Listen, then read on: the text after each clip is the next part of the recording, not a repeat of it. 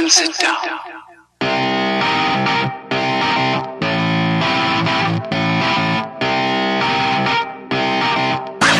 All right, all right, all right. Hello, hello, hello, everyone, and welcome to another episode of More Content Talk. That's the only show that cuts through the glam glitz and all the bullshit to bring you the truthiest news that we can find.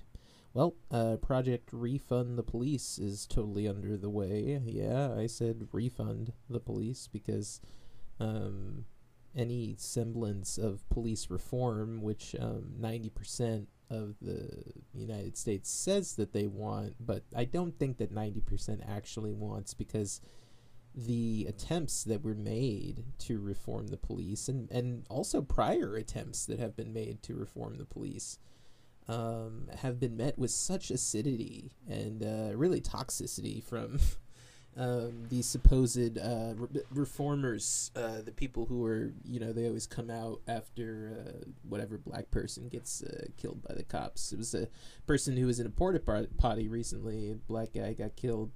Um, he had uh, got caught robbing and then fleed, and uh, he didn't have a weapon, uh, but they still shot him. Um, but you know, not much outcry, of course, because uh, you were told um, during the Black Lives Matter protests not to get upset about that stuff because if you do, then someone mean like Donald Trump might come along and you know um, take your rights away or you know punish you for liking black people.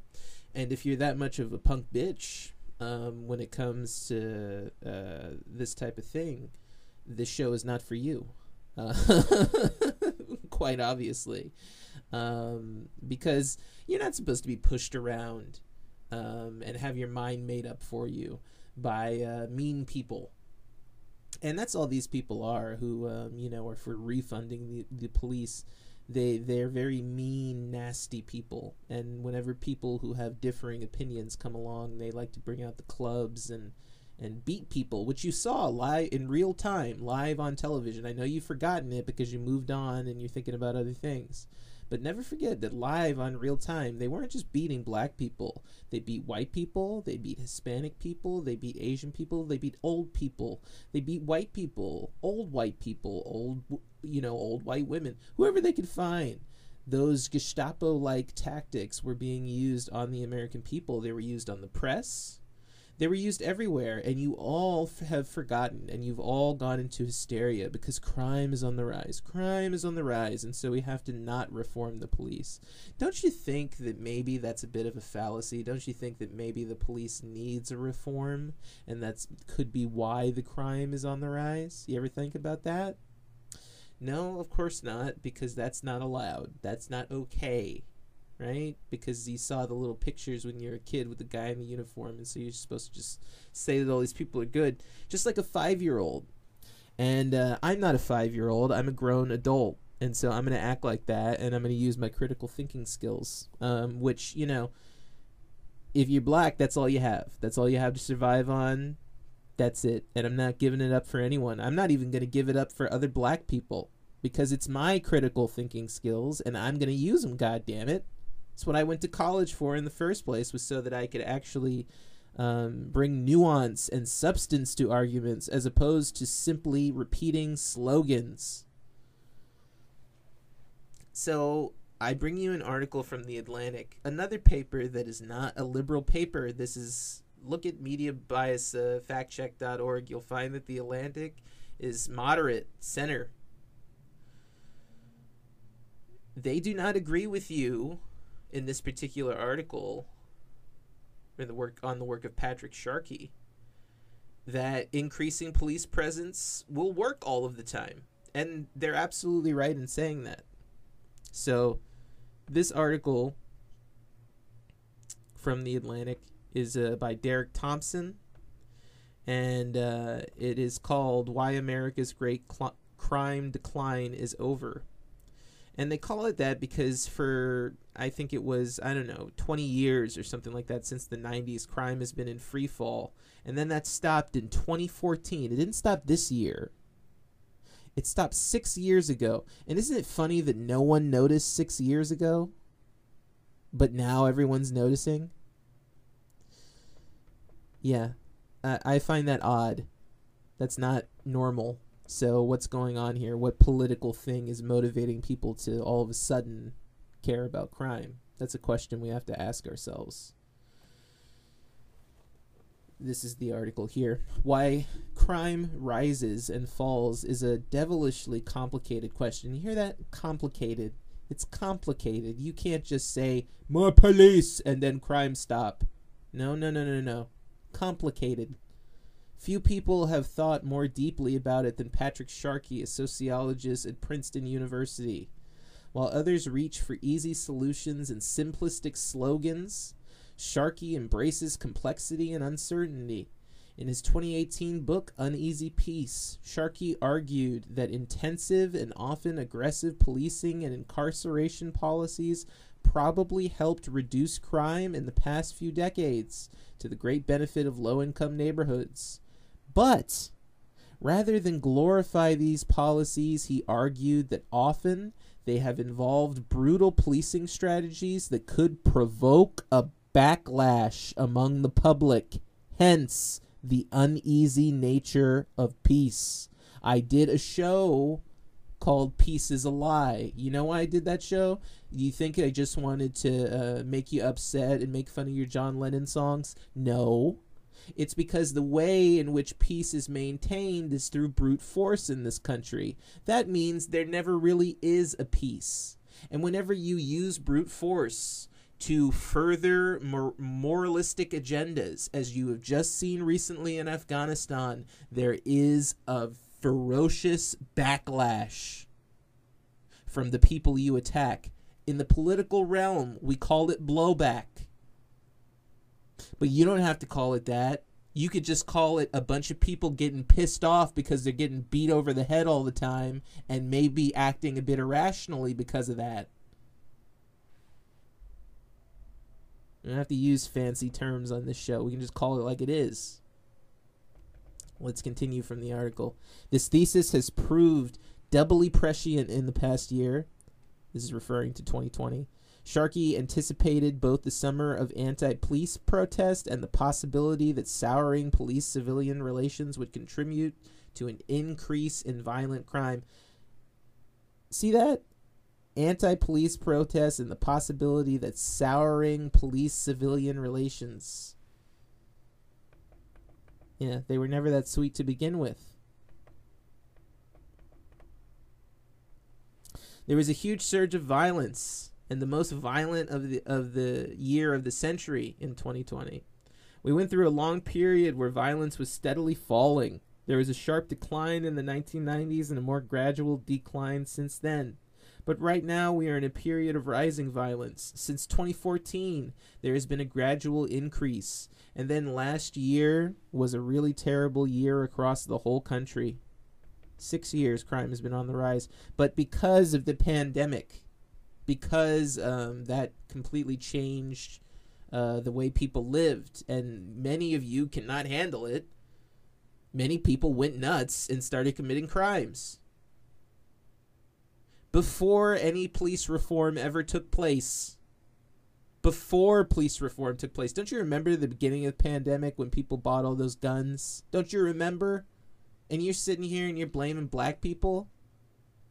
It's not just black people. There were all kinds of white people who went and bought guns, and there's all kinds of white people who are committing crimes. You see them every day, the anti-maskers and the anti-vaxxers.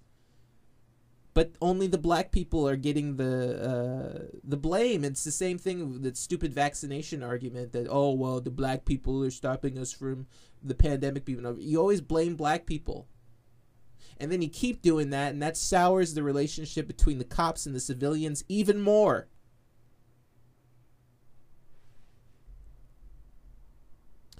What remains to be seen, and this is continued from the article, is just how anomalous last year was. There's a possibility that this was just a year when social life was completely destabilized in so many ways.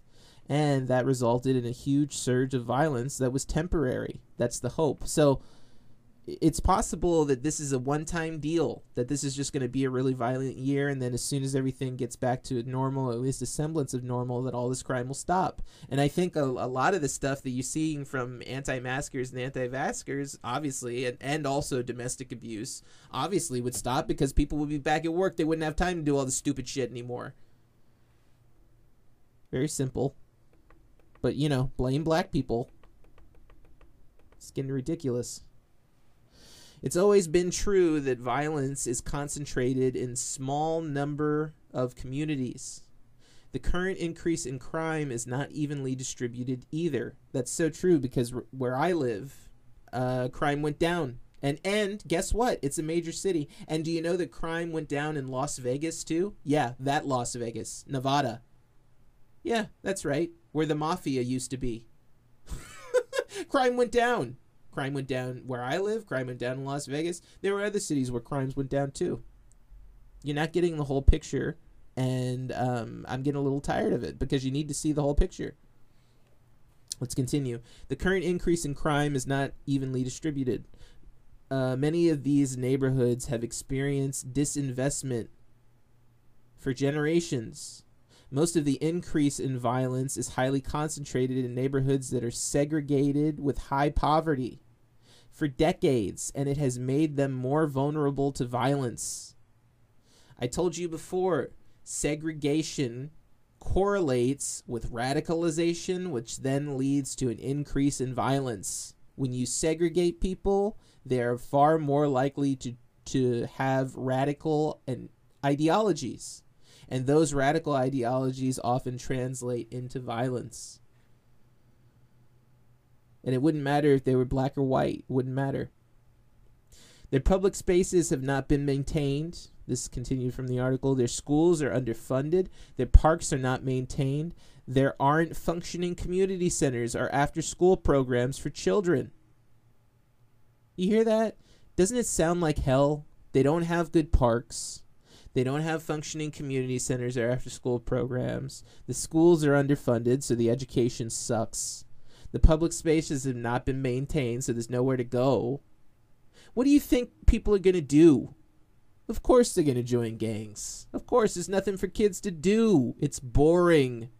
Some guy comes along, offers them, you know, a little bit of money. Why the hell not? I mean, no one cares about me. That's what those kids are thinking. And they especially think it when you said cops down there to beat them over the head after they asked you for a little bit of money. I mean, for fuck's sake, of course, of course, of course, crime is on the rise. I have been saying for years. I, I was wondering why. Why wasn't it rising faster? In research shared exclusively with The Atlantic after we spoke, Sharkey calculated that Chicago had 267 more fatal shootings in 2020 than the previous year. This was by far the largest numerical increase in the country and more than double that in any other city. New York City, Philadelphia, and Atlanta saw fatal shootings increase in 2020 by more than 30%. But in several other major cities, including Miami, Las Vegas, and Honolulu, fatal shootings declined according to his data.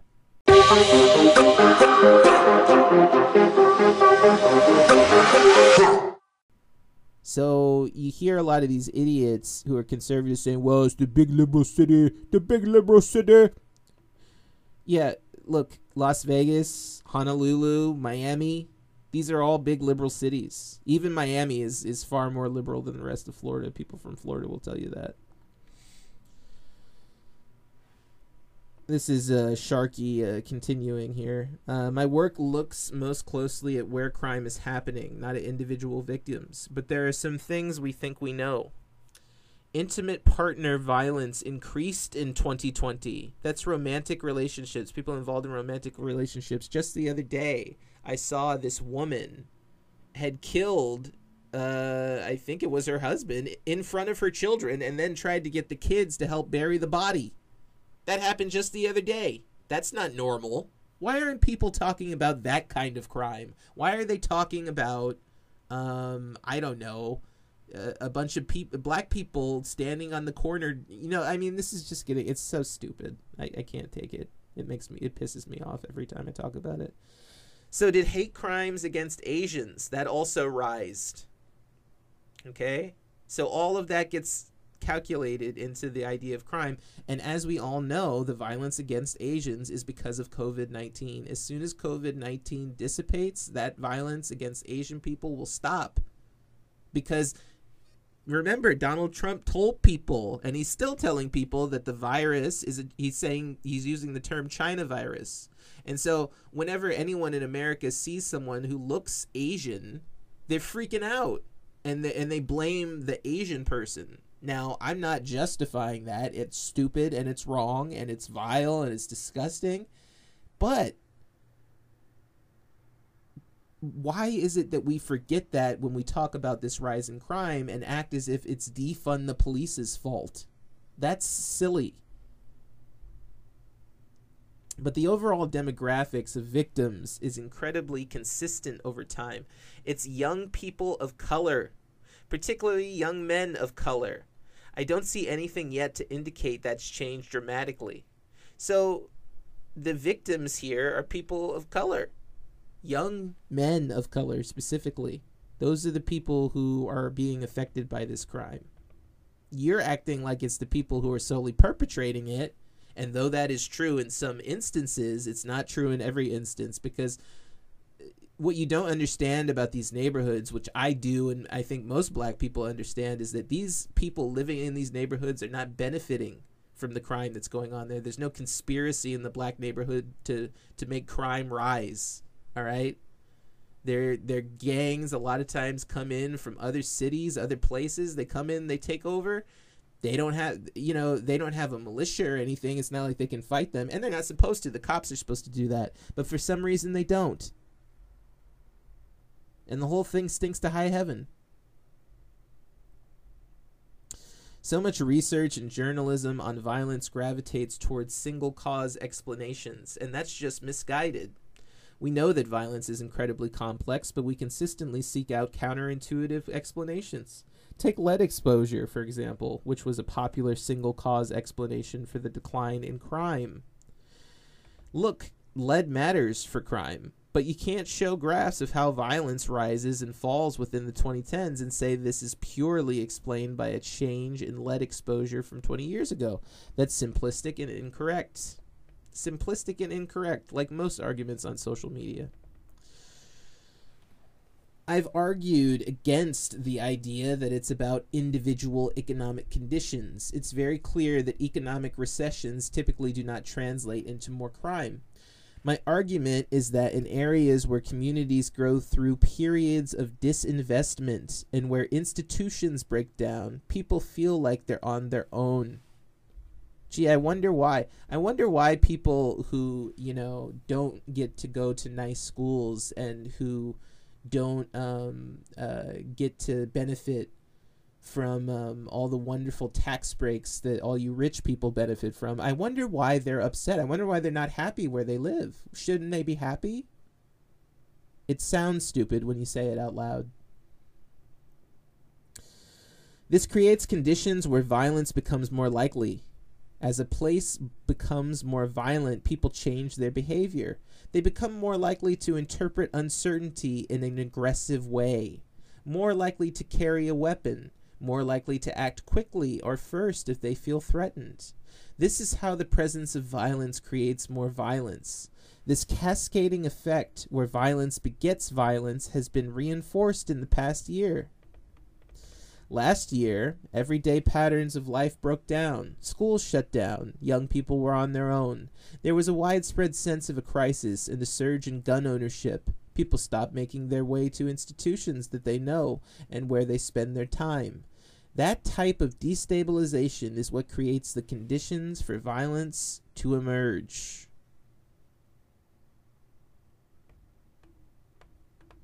It's not just idle time, but disconnection.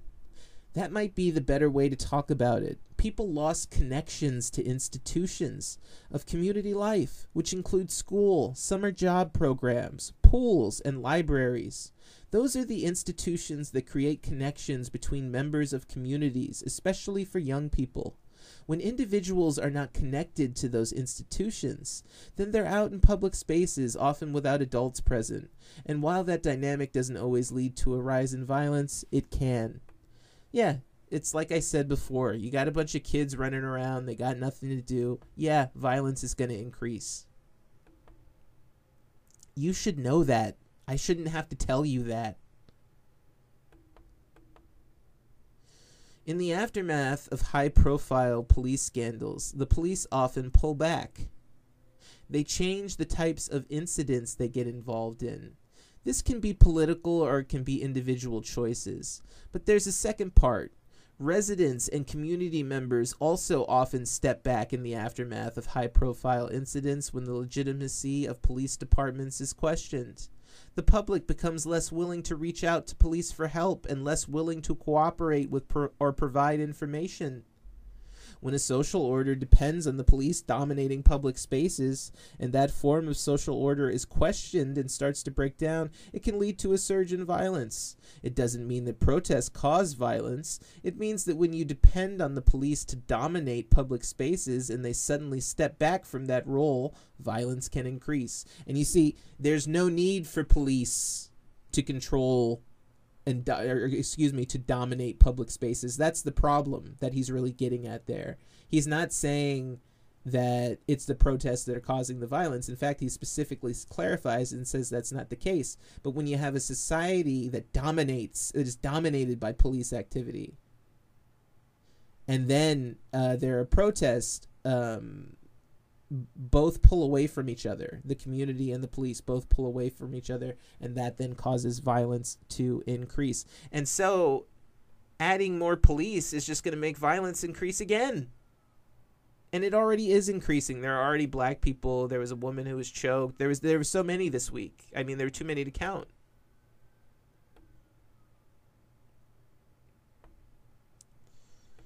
In my book, I argued that the drop in violence had all these benefits, but it was unsustainable. And it was unsustainable because we were reliant on a model of responding to violence and urban inequality through brute force and punishment, and dependence on prisons and the police to respond to every challenge that arises when poverty is concentrated. As long as that model is still in place, you can produce lower levels of violence, but you will also produce staggering levels of harm that harm became very visible in the last five years, and in particular after the killing of George Floyd. You, you had a bunch of these idiot conservatives running around talking about, well, it's just a crackhead. What does it matter? It's just a guy on drugs. Who gives a shit? And they didn't get it. They didn't get that it was the violence. It was the harm, and you could see it live on TV. Of course, of course, that's unsettling to people. Of course, that's going to scare people. If you know, there are black people probably right now who, who are afraid to go outside. I was scared to go outside. I didn't want some cop coming and, and choking the shit out of me. I still I still get nervous about it from time to time. It's very stressful. And they, these people have to see this every day. Every day. Can you imagine seeing that shit every day? It's too much. Not everyone can handle it. People break down and then they become violent as a result. These surges in violence came from an old model of policing, an old model of policing, the one that needs to be reformed that, you know, supposedly people agree with me, but, you know, none of it's being enacted. In this old model, police respond to violence with brute force, and this can reduce violence, but it comes with these costs that don't, in the long run, create safe, strong, or stable communities. We shouldn't reach back for the old model and forget that the old model actually came with all this resentment and harm. This is our wake up call. We need a new model. Police still need to play a role in that model because the U.S. has the problem of guns, and there aren't many organizations other than police departments that can deal with the problem of gun violence. Police still have an essential role to play, but we need to invest in other local organizations and residents. We need to give these groups the commitment that we've previously reserved for the correction system and law enforcement agencies. You need uh, uh mental health services, you need parks, you need after school programs, you need um, career incentives like fellowships and uh, internships. You need community centers. You need libraries, not DVD stores, real fucking libraries. Places where kids, young kids, who aren't as stupid as adults can go and learn in a safe environment. Pools, all these different things. These people don't have these things. Give them these things, and crime will go down, and you could cut police and save money too. And you can take the police that are in these neighborhoods of color where increasing police doesn't necessarily work and you can put them in non-segregated neighborhoods where increasing of police does work. You don't have to fire them. Just put them someplace else. Not in the black neighborhoods not in the hispanic neighborhoods. It does not work and I don't care how often you shame me, you people who say you hate shame so much, but then you come and shame me on my social media all the time. Shame me all you like. I'm right on this one, and I will take this to the grave. Defund the police was the right option. It always was, and it always will be. Call me wrong, call me a communist, call me whatever. I've been called every name in the book by liberals and conservatives alike at this point. It makes no difference to me. What is right is what is right, and what is wrong is what most people think when it comes to police. All right, everyone. Uh, thank you so much for joining me here tonight on More Content Talk. Thank you so much for listening. Hey, if you could write a review or share the show around, I'd really appreciate it. Send it to your uh, friends, enemies, and frenemies, whatever you like to call them your buddies, your pals, your padres, your compadres.